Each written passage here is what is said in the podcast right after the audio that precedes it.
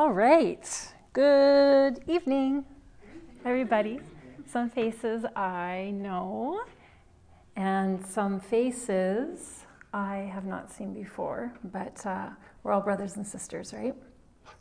So, when Cyrus had originally asked me to do one of the equipping nights on, you know, the prophetic or words of knowledge or something to that extent, because that's kind of my, that, the prophetic is my passion primarily. And I thought, okay, I've got 10 hours of teaching on the prophetic, and I have 15 hours of, of teaching on hearing the voice of God. And then he said, You have 40 to 50 minutes. Okay, let's see how that works out. So, this has been a little bit of a stretch for me, but uh, God started giving me new stuff as I went, as He always does, because His mercies are new every morning and everything with him is always fresh and full of life. So, anyways, I'm very excited to be here. And uh, the title of my message, I was kind of figuring out, okay, it's got to have a title because I was looking at the stuff on the website and I was like, oh, everything's got a title on there. I need a title. And so my title is dot, dot, dot, and here's your perfectly percolated cup of coffee, aka giving a good word. You like it? Okay, I'm going to need to just grab a Kleenex here quickly. So, question for you What happens? Hi, come on in. I'm sure there's usually a small trickle between 7 and 7:30, right? So, question for you, what happens when you force air through a dirty filter? Does anybody here work in air conditioning or furnace or anything like that? Well, what I mean, this is not a hard question at all. What happens when you push air through a dirty filter? Right. So the resulting air is dirty, right? Charlene's getting all technical on me over there. it's all good. So it's the same thing when God is trying, his, trying to breathe his words and his love through us, right? If we have a dirty filter, if we have a heart that is not right before God and before man, um, then the words somehow become tainted, even if we may not be aware of it. And actually, usually we're not. Do we have, and there we go. And usually we're not aware that this is happening, and that's the scary part. So it doesn't matter how pure the source is if the delivery system is tainted. Am I right? So we are filters. I think that's everybody knows that that's where I'm going here. So we are filters. Our source is pure. He's the purest source in the whole universe. Yet he chooses to use these fallible and susceptible creatures to convey his goodness. And quite honestly, that amazes me each and every day. When I look in the mirror and I see what I see. And some days it's not so great because I have bad days. Everybody has bad days. We all have good days and bad days. Yet God continues to use us when we make ourselves available. So we can either be true conduits of this pure source or we can be uh, contaminants of it. And it's a very heavy responsibility. So, um, here are just a few pointers to help you guys be responsible in walking this out. So, if you guys are taking notes tonight, I don't have a PowerPoint or anything set up. I do actually have a bunch of handouts for the end that you can take home. Uh, but right now, if you're taking notes, you want to write this Make sure your intentions are pure. Make sure your intentions are pure. So, when we're talking about this in the context of giving a word to somebody or um, uh, giving a word of knowledge or giving a prophetic word, are you giving the word to be maybe connected more to the individual? Are you giving the word to make yourself feel better or uh, to make yourself feel proud of what you've just learned? Are you trying to prove something? Are you doing it because it's expected of you and you don't want to somehow let leadership down? Ooh. These are all very valid questions. I'm sure that we've all kind of gotten into those uh, ruts or notches somewhere along the line. Right? So these are all questions for the heart. Psalm 139, 23, and 24. If you guys have your Bibles, just turn there. I like to hear the flicking of pages. You guys are too quiet, so I need to hear something out there. So flip to your Bibles, 139. Most of you guys know this, Psalm 139, 23 to 24. And so funny because I said to Cyrus, uh, you know, I was so proud of myself. I remembered my uh, lapel mic and everything just in case it was needed. And uh, halfway here, I realized I forgot my Bible. The Bible teacher forgot her Bible. It's not very good. it's good. I have this. I don't usually use this. I usually use my 10 pound big Bible that I pack around, but my husband would be very proud of me for just using my phone tonight. So, Psalm 139, 23, and 24. Search me, God, and know my heart. Test me. That's a scary thing to ask God to do. Test me and know my anxious thoughts, and see if there is any offensive way in me, and lead me in the way everlasting. And Psalm 24 talks about whoever has clean hands and a pure heart uh, will stand in the holy place of God. Now, in order to see his heart of mercy for others from that holy place and to speak words of life that reconcile them with the Father, we have to have our heart in the proper place. So, this is not about um, sozos and soul cares and theophostic prayer and going to conference after conference. This is not what I'm talking about. This is our daily walk that I'm talking about. His mercies are new every morning, which means every day you need to say, okay, Lord, what's there in my heart today that might be in the way of me being that vessel for you to use for somebody else? because we're blessed to be a blessing. It's not about us, it's never about us. It's about how the Lord can use us and we can be his hand extended. Luke 6 4. You guys can turn there, you don't have to if you don't want to, but Luke 6 4 and Matthew 12 34. Basically, it states out of the abundance of the heart, you can finish that, the mouth speaks.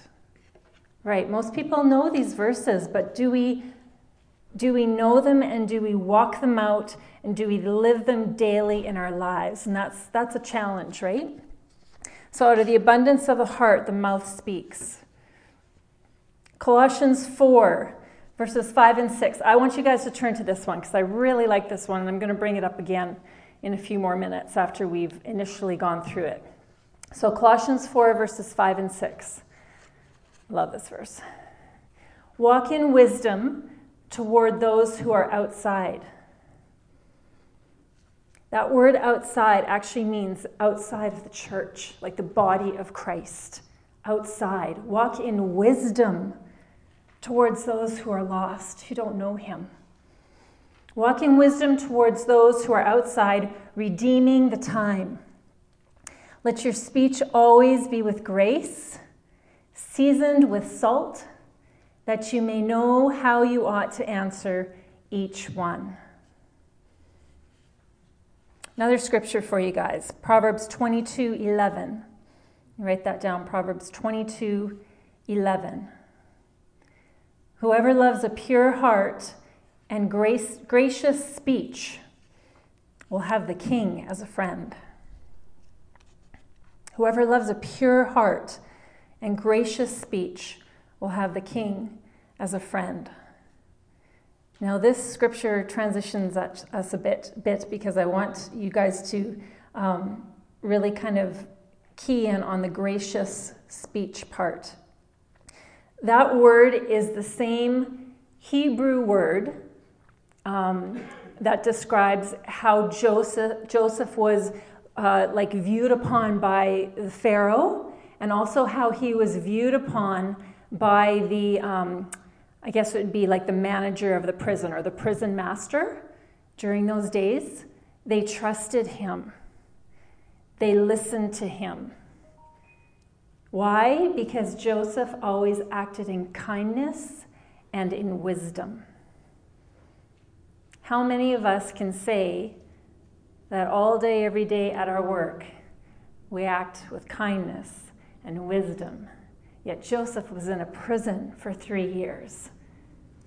And those were the aspects of his character that the leadership saw.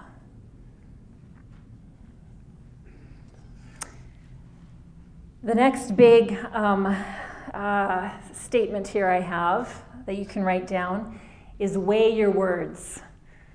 And this, again, we're going to be talking about Colossians 4, verse 5 and 6. Walk in wisdom towards those who are outside, redeeming the time. Let your speech always be with grace, seasoned with salt, that you may know how you ought to answer each one.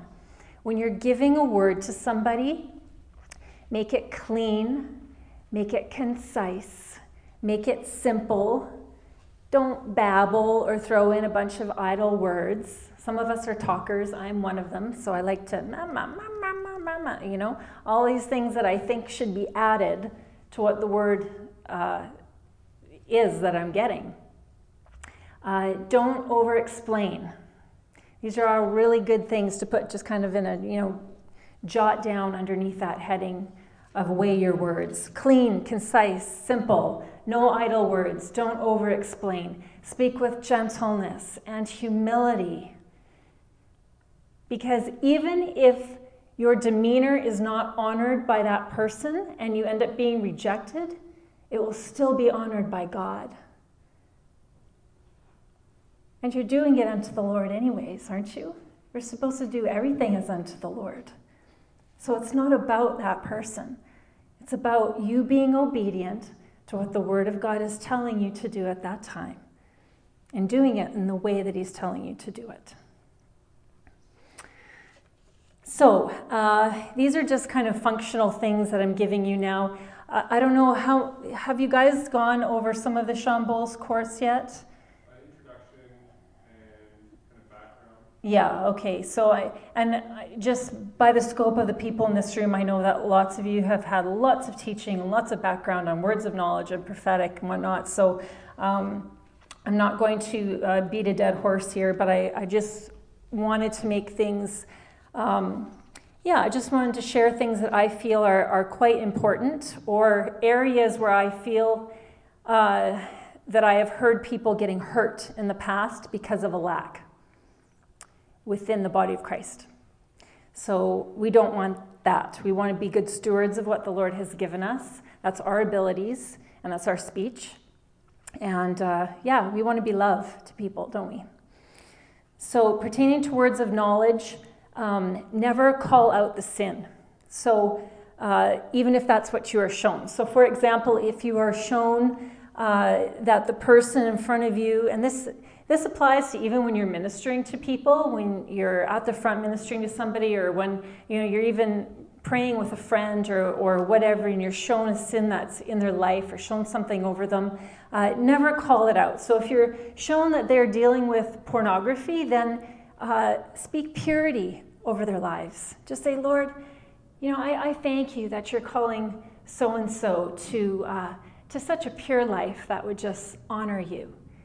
You see how that goes? You don't have to call out a sin. You just call them to a higher place. That's what you do.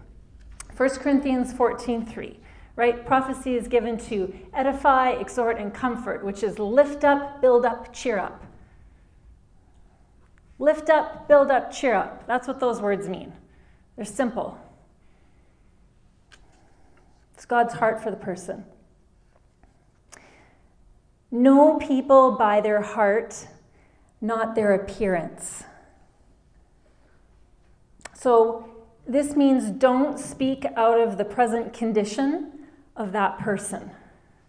You know, just because they look haggard and tired doesn't mean that, uh, you know, automatically you're going to be speaking to anxiety and stress in their life. Maybe they just had a long night with their baby being up or something. You know what I mean? Like you, you don't speak to the, the appearance of the person.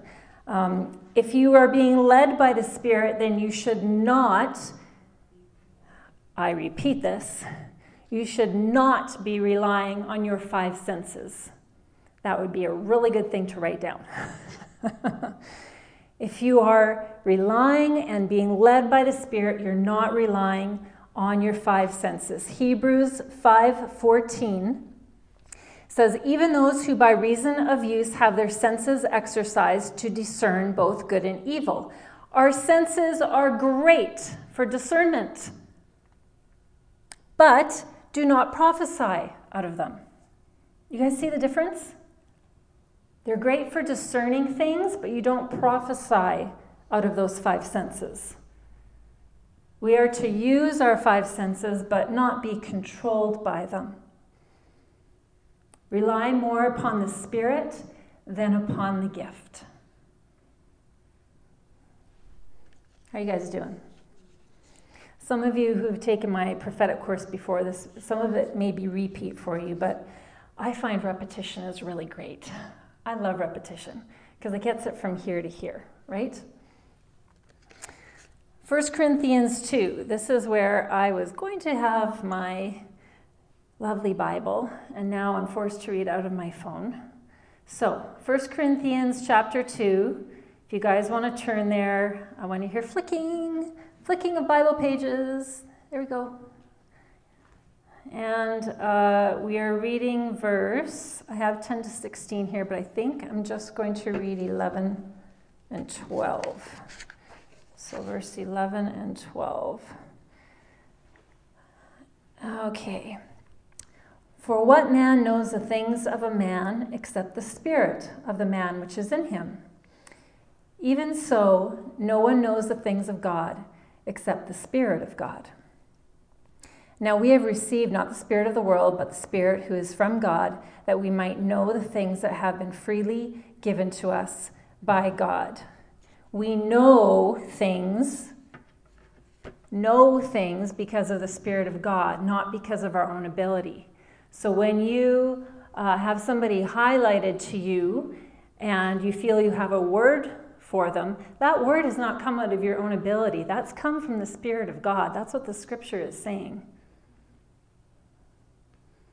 So do not attempt to be a mentalist and just read the person because this can happen and it can happen very easily. That's why I'm saying don't rely on your five senses.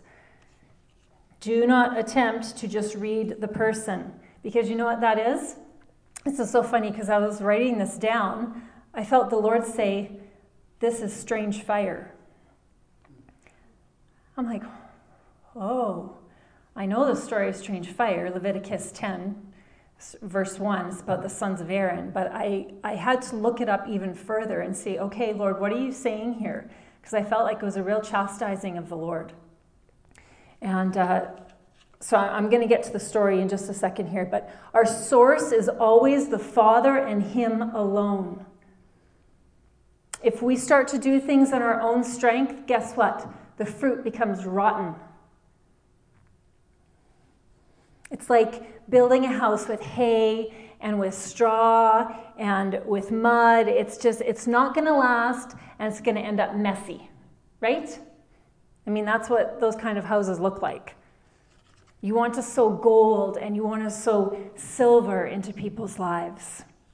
John 15, 16 says, You did not choose me, but I chose you and appointed you so that you might go and bear fruit, fruit that will last.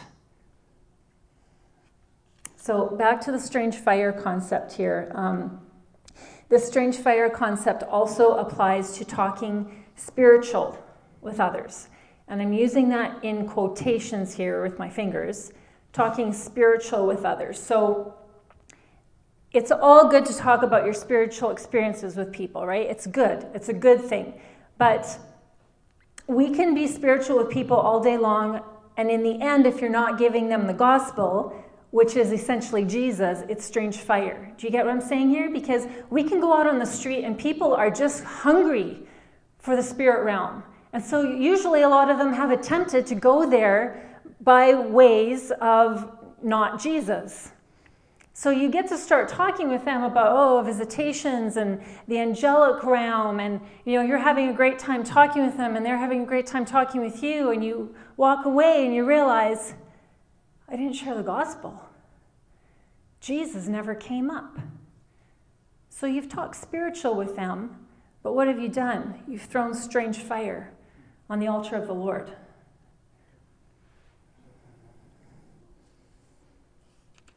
True prophetic words and speech always point to Jesus and always give God the glory. So, Leviticus 10:1. Some of you are going, "What strange fire? I've never heard that story before." Leviticus, Leviticus 10:1 talks about the sons of Aaron who offered their fire to the Lord. Um, now, there was something about the fire that was brought, and the details are not quite given in the actual story, so we're not sure about it, but there's something about the fire that was brought that it was not commanded of the Lord, and so the sons ended up paying for it with their lives. So the story uh, it talks essentially about unauthorized offerings, counterfeit worship, and I mean our culture's ideation with angels and the spirit realm, like I was talking before, that's what it is. It's counterfeit worship. It's not to the true and living God. So it was a disregard basically for, uh, for the absolute holiness of God. And uh, I, I see it happen. You know, we talk the talk because it's culturally relevant. And guess what? The gospel transcends culture. That's what the kingdom of God is all about, you guys. And if we're giving people truth because that's what they're hungry for, it's going to whet their appetite and they're going to want more because they're going to recognize it as truth. We don't have to just talk the talk to fit in or to be heard. The gospel's much bigger than that. God is much bigger than that. So, a good word is like a good cup of coffee. Okay, it's story time now. So, how many of you are coffee drinkers here? All right, that's yeah, that's a that's a good amount of you, and some of you don't want to raise your hand because you're it's your guilty pleasure.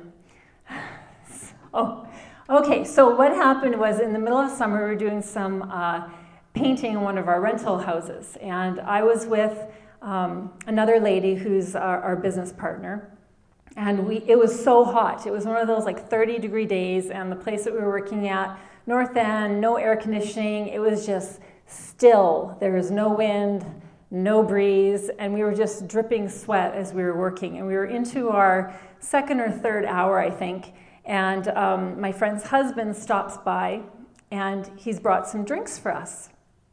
And so i just grab it and it's like it's this really weird color. It's in a McDonald's clear cup. And it's this like weird beige color. Now, I have to, uh, you know, set the stage a little bit beforehand. I'm not a coffee drinker. I've never been a coffee drinker because coffee irritates my stomach. And so I can't even remember ever if I had, obviously, I had a cup of coffee because I realized about the stomach upset at some point but I don't remember even what it tastes like or whatever. So, anyways, I'm holding this kind of beige colored thing, but it's like whatever. It's cold and it's wet and it's going down because I am so hot.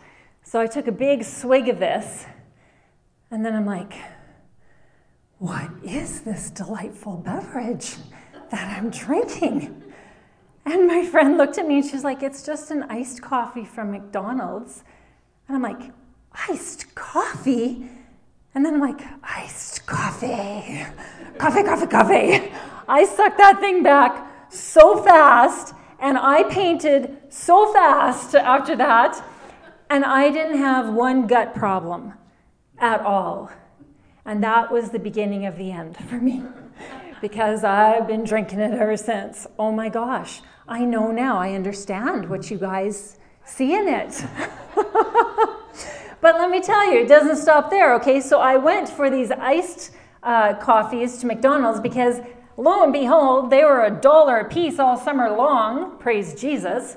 So I went through the drive throughs all the time getting these things, and I found that not every McDonald's makes their iced coffees the same. Yeah, somebody's not in their head. And not everybody, even at the same McDonald's, makes their iced coffees the same. So the first time I got it, my friend told me that her husband orders it light sweet, which means half the amount of liquid sugar that they put in. So I'm going through the window, I'm like, I would like a medium iced coffee, please. Light sweet.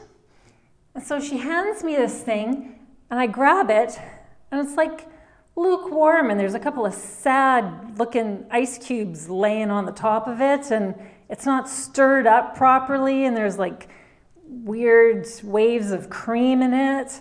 I'm like, well, that's not that wonderful beverage that I was partaking in earlier. So I stirred it up, and I tell you, I tried so many times to, you know, to have that same experience again, and it was so hard. But um, I pushed through, and I prevailed, you guys.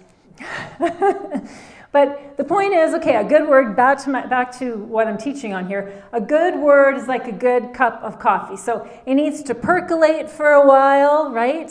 Maybe double brew it. Yeah, I know that term now, double brewed. Mm-hmm. Double brew it. Uh, it's got to be prepared right, and it has to be delivered properly in order to be enjoyed thoroughly.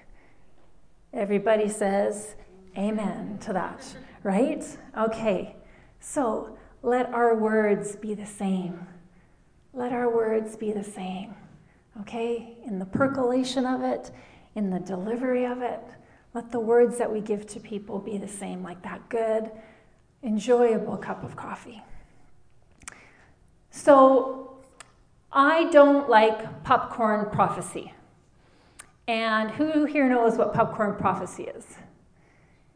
yeah, it's actually something we're going to be doing later. So it's just not my favorite. Um, popcorn prophecy is basically when, you know, I look at Peter and I say, Peter, first word that's in your head right now for Deborah. And Peter's like, uh, and then he throws me out the first word that comes to him. Okay? Because the premise is that we can't get our mind involved and it's so quick that you're generally going to hear what the Spirit of God places in you before your mind can get in the way.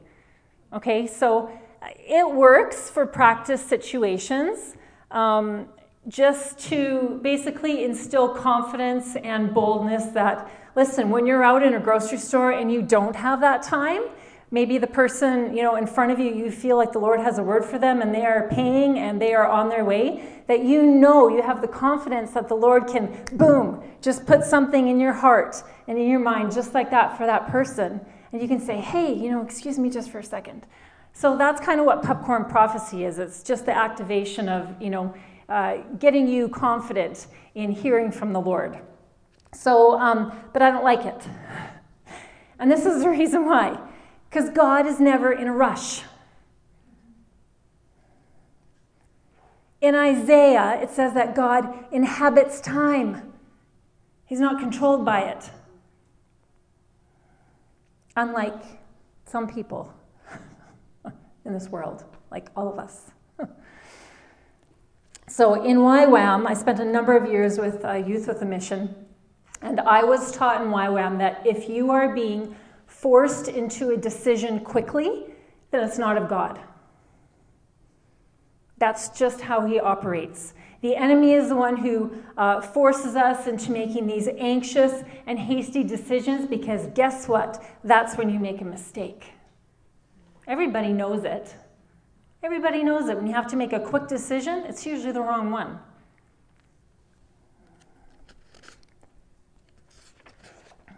So, I don't like popcorn prophecy because God is never in a rush and the world is, and we are to be in the world but not of it. We are this fast food, instant gratification, get it quick, um, get it now, quick fix culture. And you know what? When we try to impose those ways upon the Lord, it's just not honoring to Him. The Lord is slow and he's meticulous and he is purposeful in all of his ways. But we love quick results, don't we? You guys are afraid to nod their, your heads. It's okay. We, we like quick results. We get, you know, excited. Um, you know, I just think of all of the crusades that have gone on around the world in the years past, and we get so excited with, you know, the hundreds of thousands that receive salvation. But the scary part is that when you go and you you you do the the check, you know, uh, a few years later, um, you see that without constant follow up, without constant discipleship for those people, that they backslide. And, uh, you know, they never come to that full saving knowledge of Jesus because it's just been this quick thing that's been, oh, this is, this is what we need to do because everybody else is going up and we're going to get on the bandwagon. I'm going to repeat it. The Lord is slow and meticulous and purposeful in his ways. He will put you in a desert for 40 years just to teach you obedience. Ask the Israelites. He will put you in a prison for three years just to teach you humility. Ask Joseph. Psalm 103, verse 7 says that he made his what? His ways known to Moses. Psalm 95 and Hebrews 3 says that God, and this is a strong word, God loathed, loathed the Israelite generation because they erred in their heart and they did not know his ways. I never want God to loathe me. That just sends a chill down my spine. It makes me grievous. I want to know his ways. So, herein comes the challenge that I believe Holy Spirit is giving the church right now. And this is kind of the new thing, although it's not a new thing, it's a very old thing. This is the new thing that I've added to my prophetic teaching. What God calls us to um, is more than just haphazard interludes with people. Now, as I'm talking about this, I, I, don't want you guys to think that, you know, don't go out there on the streets and, you know, have these, you know, uh, you know, meetings, you know, and connections with people, even though you may never see them again. That's not what I'm saying. That's not what I'm saying. I'm just, I'm giving a challenge here, okay, in your everyday lives. The church grew in Acts. Why? Because people discipled other people. Now, these nights are meant to equip you for, uh, like I say, those brief interactions with people. And I'm not disagreeing with that because sometimes that is all we have. Sometimes. But what if I challenge you to more today? What if God is challenging us all to more?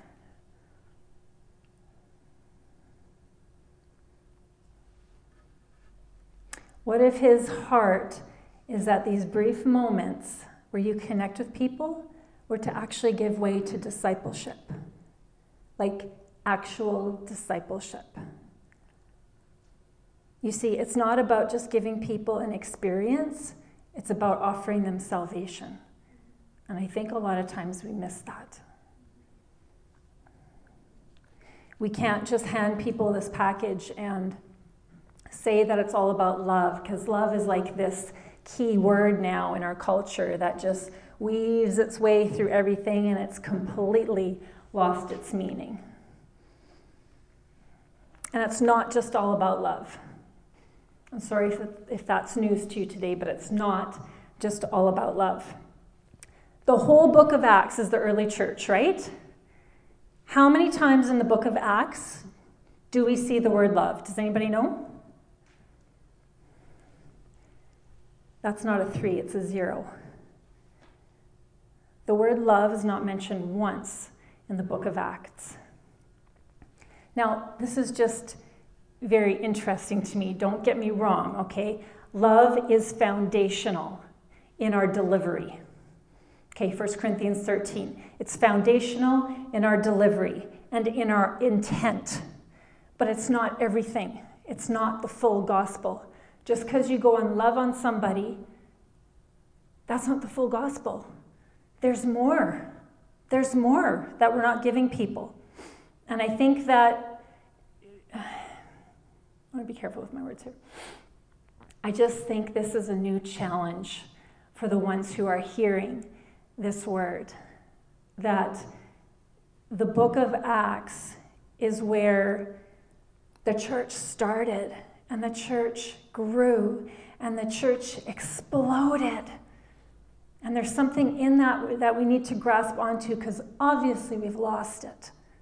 We've lost it because people are leaving the church like they're just dropping like flies. And there's a reason there. There's a reason there because people are just not being discipled. So, the full gospel, the full gospel is not just love, it's about repentance, you guys. We've lost that word somewhere. It's about repentance and it's about belief and it's about picking up our cross daily and following Him. It's about obeying Him as a, an outworking of our love. We're commanded to obey Him. If you love me, you'll obey my commands. Anything less than that, it's just not the full gospel. It's a different Jesus. Paul said in Acts 20 that he did not neglect to give them at Ephesus the whole counsel of God. And guess what? Does anybody know how long Paul was at Ephesus for? He was there for about two and a half years. And when you look at different discipleship uh, programs that go into, uh, like that some churches have done, it's actually like a two, two and a half year formula that disciples a person when they are in some churches when you uh, say to them okay i have a vision i have a vision and i want to start a church and they say okay we're going to disciple you for two years. And if you still have that same vision at the end of two years then you'll be ready to go ahead and pastor church. Two and a half years paul spoke at ephesus and he discipled them and he gave them the whole counsel of god. So i believe that you know we're the church I'm just saying the church as a whole. I mean, it doesn't mean every church. It just means that there's there's some areas where we've just sugarcoated and glamorized the gospel, right? I mean, you can turn on the TV and see that. We create this false, easy faith, you know, that's just about socialization or just about a country club type theme, just about, oh, being good and doing the right thing. And then we wonder why people fall away from it because it's not the gospel. You know, why are there so many prodigals? And I venture to say that it's because a large majority of the people who've come to the Lord, they just they have not been taught the full gospel from the get-go. So when things get hard, they say, "See ya, I didn't sign up for that." Well, they'd be right because they signed up for a cakewalk instead of being a suffering servant because that's what we've given them. Oh, once you come to the Lord, things are going to be so great and wonderful and perfect. Oh my gosh, that's a lie. it's just that the hard times you get to go to, you get to have Him to walk through with you. It's not that there's not going to be hard times. There are going to be hard times. The Bible promises us that there will be trial and tribulation. But I see so many people dropping away from the faith. This is what I'm seeing. I'm seeing them say it's just too hard. Then you never knew the full gospel to begin with. Because Jesus came as a servant and he suffered. And how much more we as servants are to follow our master. Okay, you guys are getting preached out here. so the call is to repentance, right? The journey is to freedom, and people need truth. Plain and simple. People need truth. And our primary calling is to give them truth. So, our delivery system is where that love comes in. Our message is one of love, for God so loved the world. But we're called to deliver the whole counsel of God, not just make doctrine out of one aspect, right? So, how do you deliver the whole counsel of God to people? We come back to this you disciple them. So, what does that look like? That maybe looks like uh, Rhonda. I'm to pick on you. Maybe looks like Rhonda in, uh, you know, in Sobeys one day, and uh, she's walking down the aisle and she sees this uh, lady there who is quite pregnant, very pregnant. And uh, she just really feels like uh, she wants to ask that lady if she can just pray a quick blessing over that child. And so she goes over to her and she says, You know, I just, um, I really feel like I just want to say a simple prayer for the health and well being of your baby. Would you let me do that? And immediately the girl starts weeping. Now, what is Rhonda going to do? Is she going to say, Oh, I bless you, and, and, you know, Lord, keep that baby healthy, and then walk away? I hope not. Because I think God is calling us to more than just having this tiny little interaction and leaving that person with an experience, but no salvation. What if Rhonda were to say, you know what? Here's my email, or here's my number. If you'd like me to pray with you again, um, or if you'd like to just go out for coffee, you know, I'm, I'm I would be willing to do that with you. And, you know, I, I have the Lord, and He's made such a difference in my life. And uh, I think He could do the same for you. This isn't hard. This isn't hard. It may take rehearsing some simple sentences in your mind so that you're prepared, but it's not hard. Is it inconvenient? Yes. Will it get messy? Probably. Is it of God? Absolutely. Let's get inconvenient. Let's get messy. I have a great story about inconvenience and messiness. Um, I wasn't actually going to talk about this, but I think I am. Uh, I worked with somebody once, and uh, it was at a medical clinic. And nobody there liked her because she was different. She was just one of those people that uh, had the loudest laugh, and uh, she had funny jokes, but she'd laugh at her own jokes way too loud. And uh, she was just kind of quirky and she was just different. And she just didn't give a rip what anybody else thought about her. And that confuses people, I think, sometimes. So uh, her name was Esther. And Esther and I became really good friends. And uh, through the next number of years, uh, Esther started to decline in her health. And it came to the point where Esther just about became homeless. Um, we stepped in and we offered her one of our rental places, and I made sure she had groceries. And when she needed medications, we'd buy her medications. And um, it got to the point, actually, after about, I don't know, maybe a six year, seven year period, where I'd see my phone ringing or I'd see the five page text, that was a short one, on my phone. And I'd be like, oh, Lord, when is this going to stop? But each time I would just ask the Lord for more grace and just to love her. And she said to me one day, about it was about six or seven years into our relationship, things were just dire for her, just dire. And uh, she said to me, she said, You know, Jess, she said, when you ask if you can pray for me, she said, it's the first time in my life that I think I've experienced love. And she said that to me a couple of times after that. And that's what continued to fuel me when it was inconvenient and when it was messy.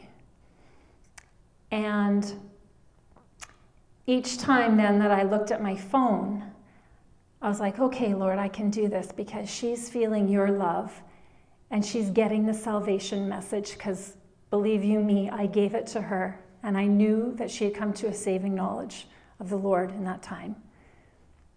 She had had some background before, but I, I, I knew in my heart that uh, she had repented and that she believed. She believed. And now when I look at my phone, um, I don't think anymore, where's the inconvenience? Because Esther has passed away. She actually passed away in the spring. And, uh, and I had to repent. I had to say, Lord, I'm sorry for thinking that your work for me on this earth was somehow inconvenient in my life, that somehow it messed with my schedule. Is it really our schedule to begin with? Is anything ours, really, when you think about it? No, it's not. It's just not. So I actually I, I rejoice that she is with the Lord now because during the last few years of her life it was just so difficult. She got to the place where she just couldn't get out of that pit and I couldn't help get her out either. And so it was actually mercy that the Lord took her and I know she's there with him in glory. And so I can I can say that story with a smile and it taught me something. And it taught me something that hopefully I can pass on and teach you guys. Um, just to have your heart open to the Spirit of God and um, put your schedule aside and just ask the Lord what He wants you to do and who He wants you to take on. Who are you to disciple? Romans 10, verse 14 and 15. I'm just going to read it for you guys here.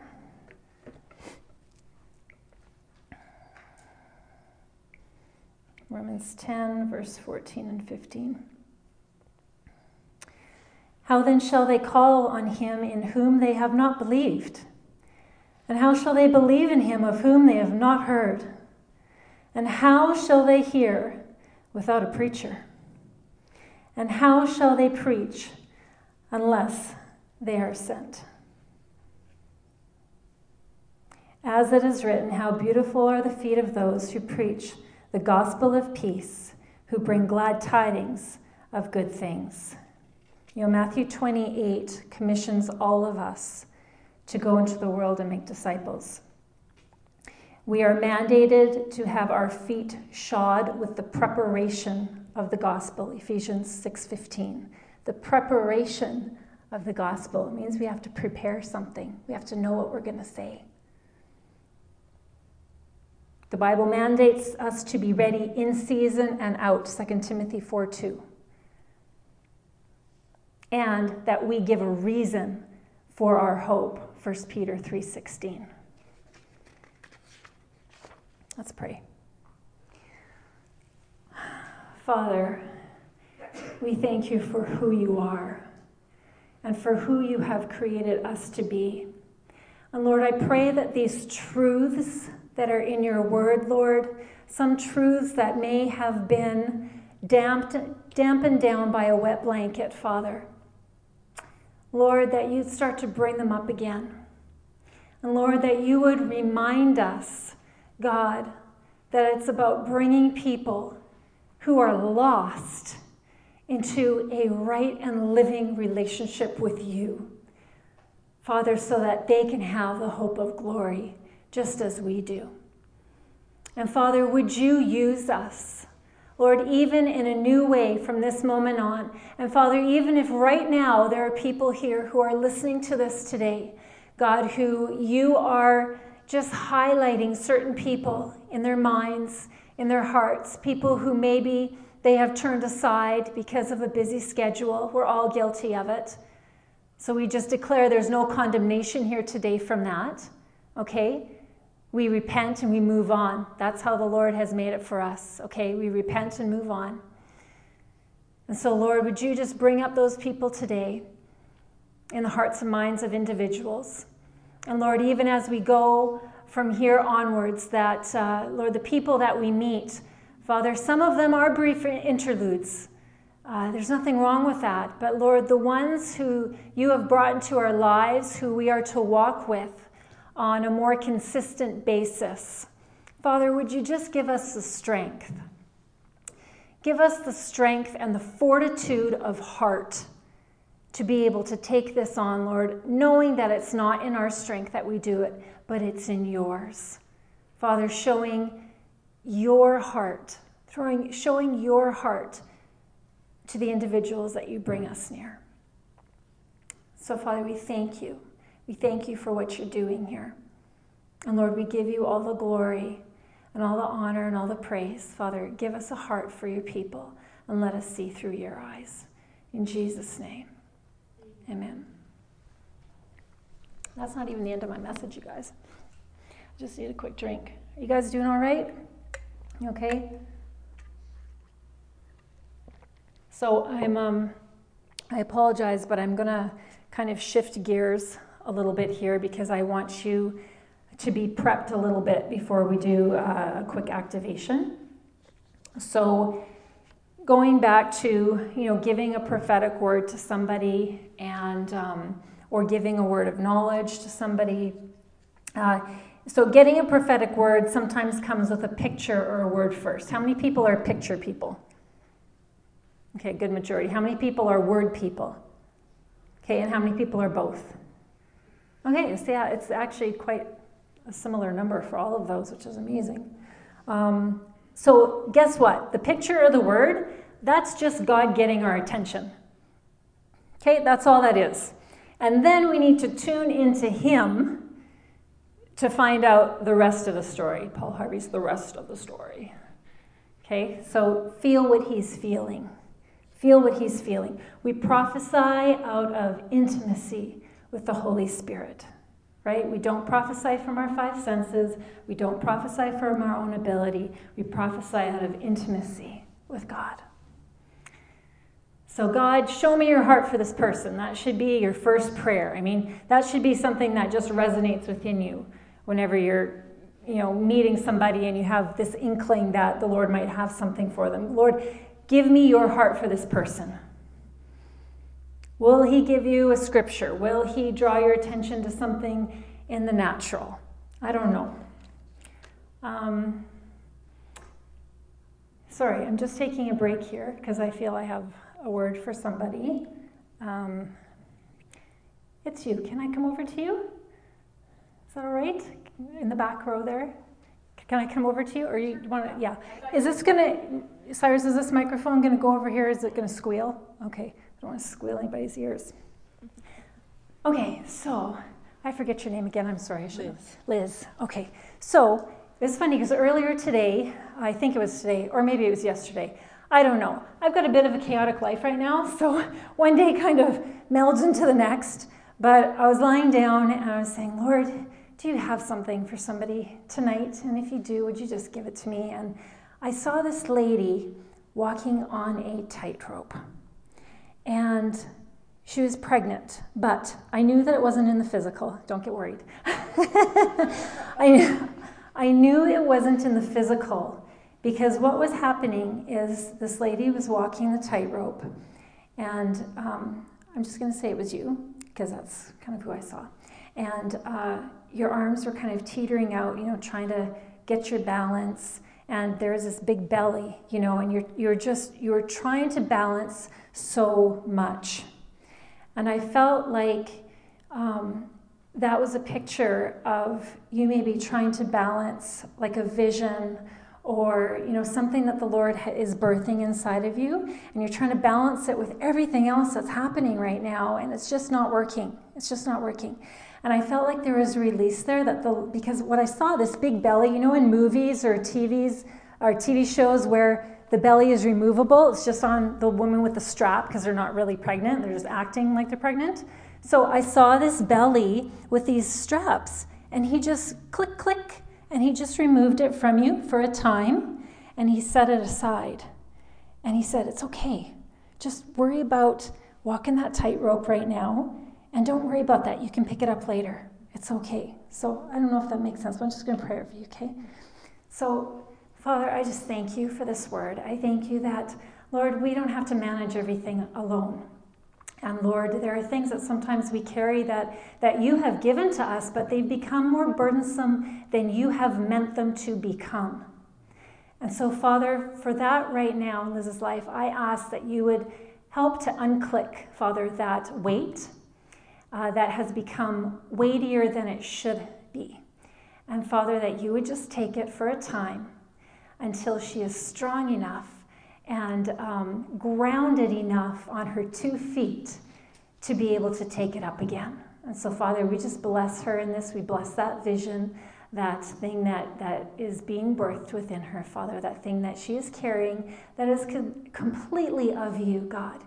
This is just helpful for, you know, you can listen to how I heard something and say, oh, yeah, I've heard something like that before, but I didn't know it was the Lord, or, you know, whatever. It's just, it's, it's helpful to hear how other people hear sometimes, even though we're not all going to hear the same. Okay, God loves diversity. And so we're each going to hear differently than the other person, and that's a good thing. So, uh, one of these instances where I had a prophetic word over the lady was uh, a friend of mine who's, uh, who works in leadership at a church called me in. She said, we need you there. We want you to pray, um, you know, about church leadership and about church stuff right now. We got some stuff going on. We want to just see what your take is. She's like, I'm not going to give you any background. I hate it when people do that. And so, and so I'm going in there and we're praying, and this other lady's there too, whom I, I don't know from Joe Blow. I've never met her before. And we were talking about the church a little bit, and um, I, I saw the word, sometimes, sometimes I see words and I saw the word long term. And I saw it over her. And I, I, started to say to her, you know, because I, I, was, I was talking about people who are meant to be in the church and plugged into their, their certain home church for a long period of time. Then other people are pioneering people, and the Lord will take them to this church and then they'll accomplish what they were sent there to do, and then he'll move them to this church, and they'll accomplish what they were sent there to do, and so on and so forth. Whereas other people are long termers. So I saw over this lady that she was a long termer, and so I looked at her and I said, I said, You're here long term. I said, How long have you been here for? And she was a young girl, you know, she was like late 30s. And uh, she said, I've been here for 13 years. And I said, And you know, you're probably not leaving anytime soon, right? And she said, I know that I'm here. She said, I love the people here. I just love them. She said, I just walk through this stuff with them because their church going through a bit of upheaval right now. She said, I just walk with them and I just love them. And all of a sudden, whoosh, I just felt the welling up of tears in me. And I know because it's familiar to me now what that is. And that's me feeling the delight of the Lord for that person. And so I was able to express, I said, uh, I'm just going to say the word Sharon because I can't remember, remember her name even. I said, Sharon, I said, the Lord is so delighted with, with you and how you've been obedient to Him here. And something just struck a chord in her and she just started weeping. And it was just a very just a beautiful time of communion between her and the lord just getting the encouragement that she needed. But it started just with this word that i saw. Okay?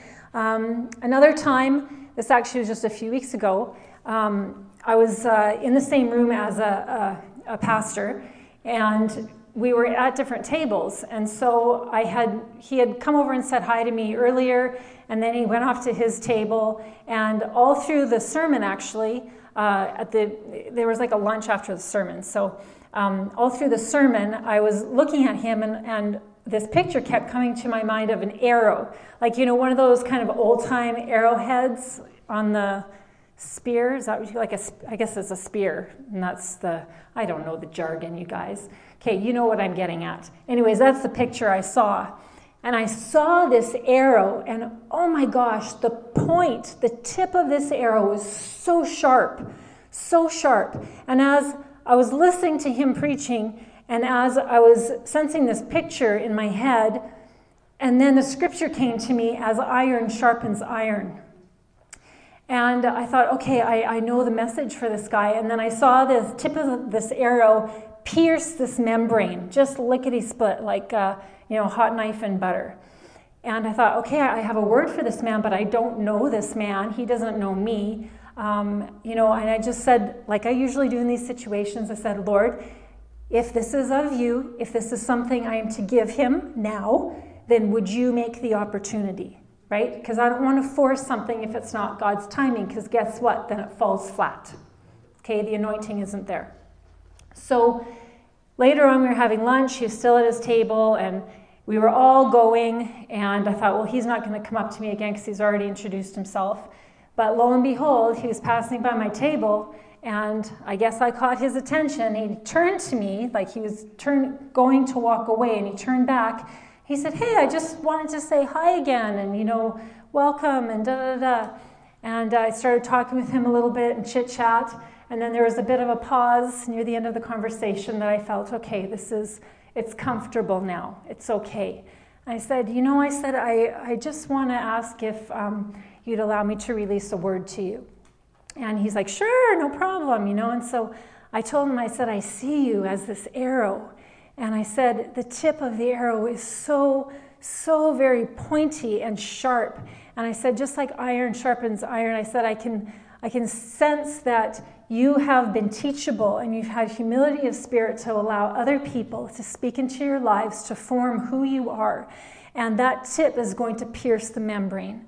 I said, I don't know if you understand what that means. And he starts shaking his head. And he's like, Oh my gosh. He said, Me and a few other people in this congregation, we've been praying and praying and, and we were looking for breakthrough. And, and I said, Well, I said, Be encouraged because I saw that tip pierce the membrane. So, there, so breakthrough is coming. And so he was very encouraged about that. And uh, yeah, it's just, it's exciting, right? It's exciting when you can deliver something that's of the heart of God. And uh, it's just fun. It's just fun. Uh, so a couple more here. Um, who here remembers my pineapple story from when they've listened to me before? You guys don't remember my pineapple story? Neither do you. Some people are in trouble after this. Okay, so the pineapple story, and Deb, you too. I was going to say shame on you, but I don't put that on you. It's, okay. I, I'm sure.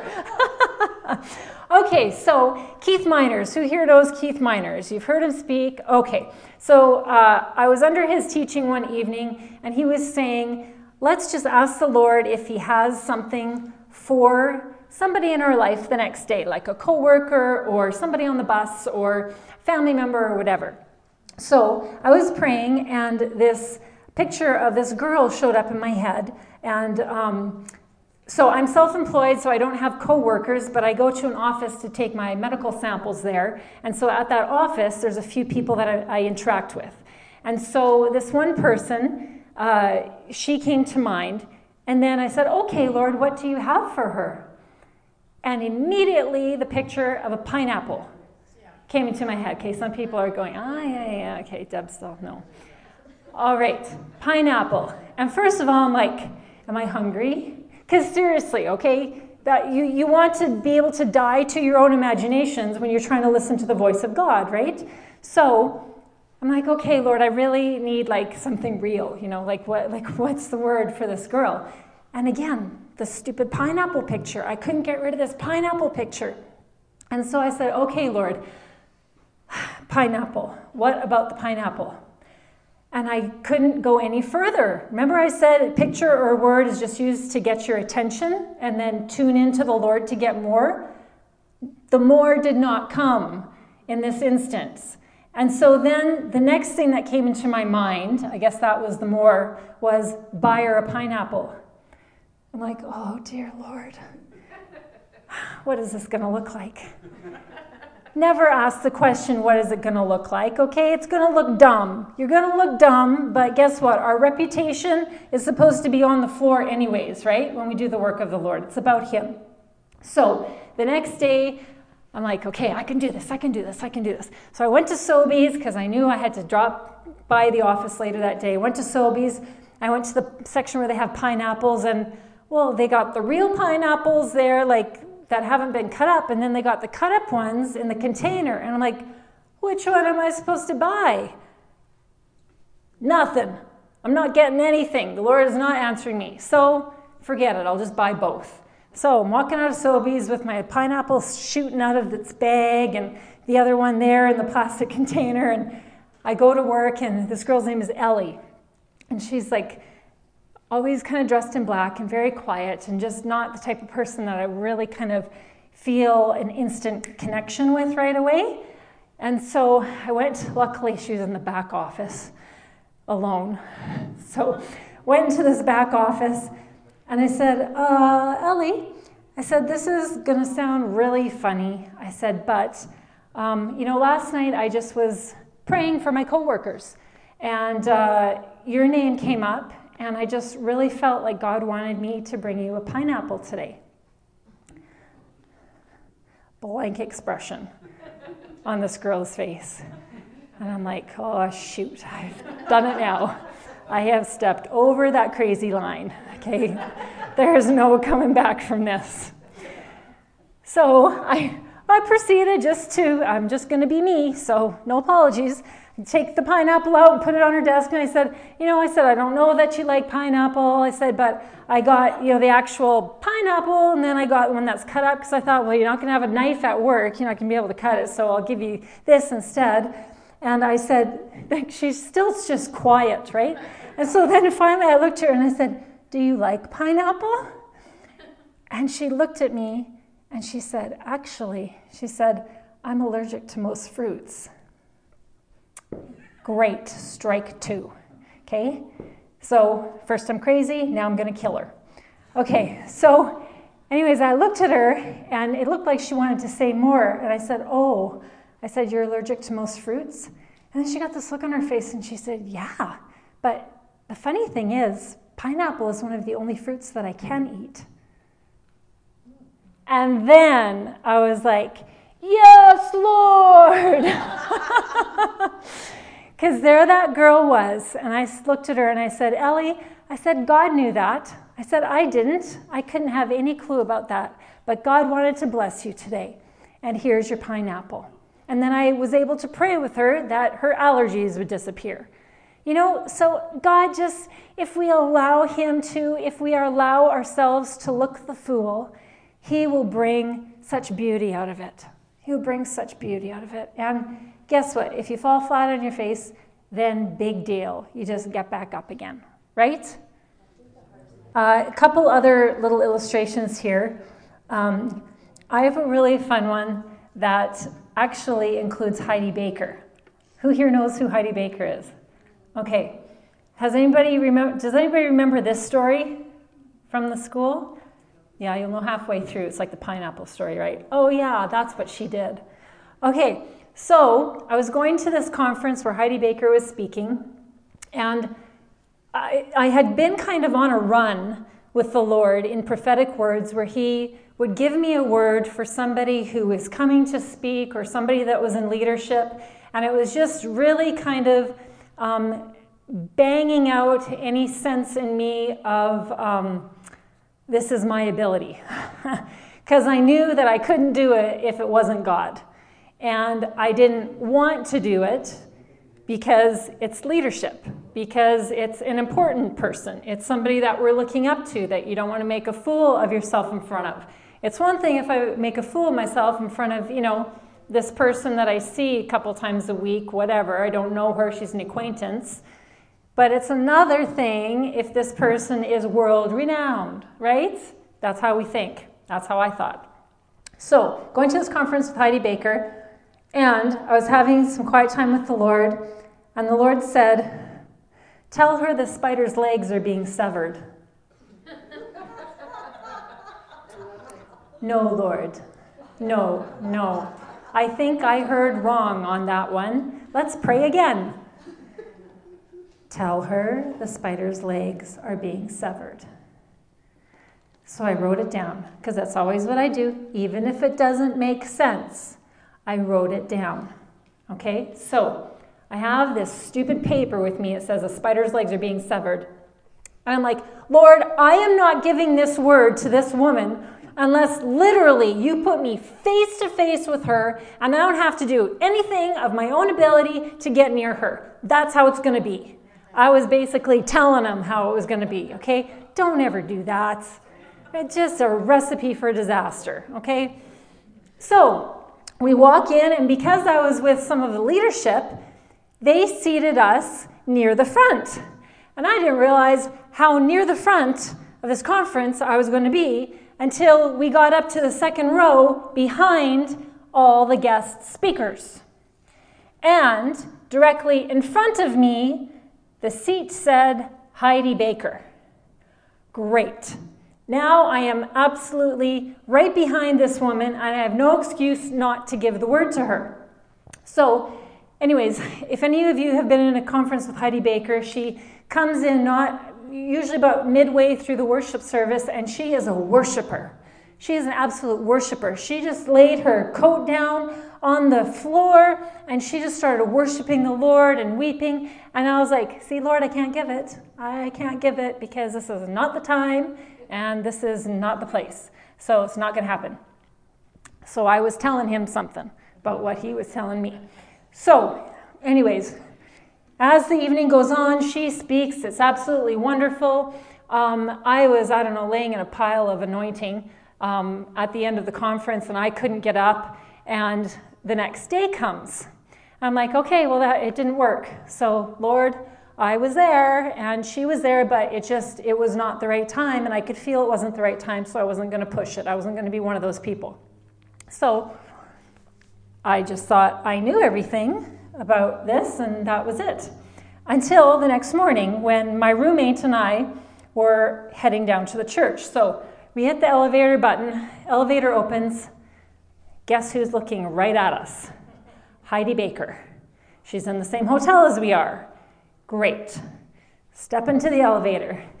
And my heart is racing, and like, I'm the same elevator as Heidi Baker, and I have a word for her, and I don't know that I'm supposed to give it, and I'm just gonna miss my opportunity because I'm so nervous. And we are talking, and she's just, she's the most incredible person because she's just so authentic. She's just real. Like what you see is what you get with her. And she was just chatting us up in the elevator and and um, da da da da da. How are you? How's the weather? Where are you from? Da da da.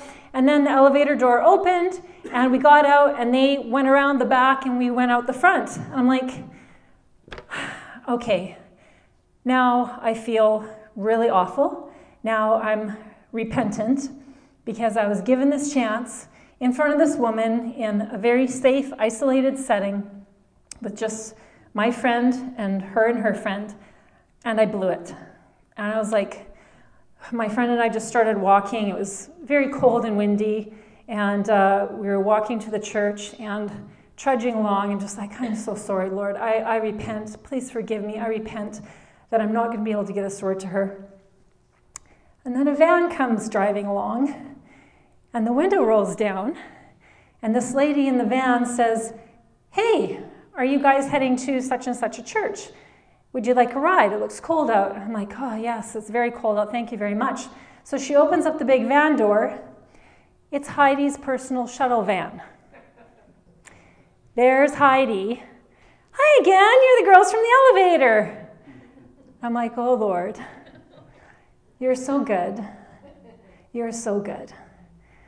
I was so repentant for not being able to give that word, and He provided me with another opportunity to give that word to her. So I thought, okay, I know this is it. This is third time around a charm, right? So I said, okay, Lord, I'm willing now.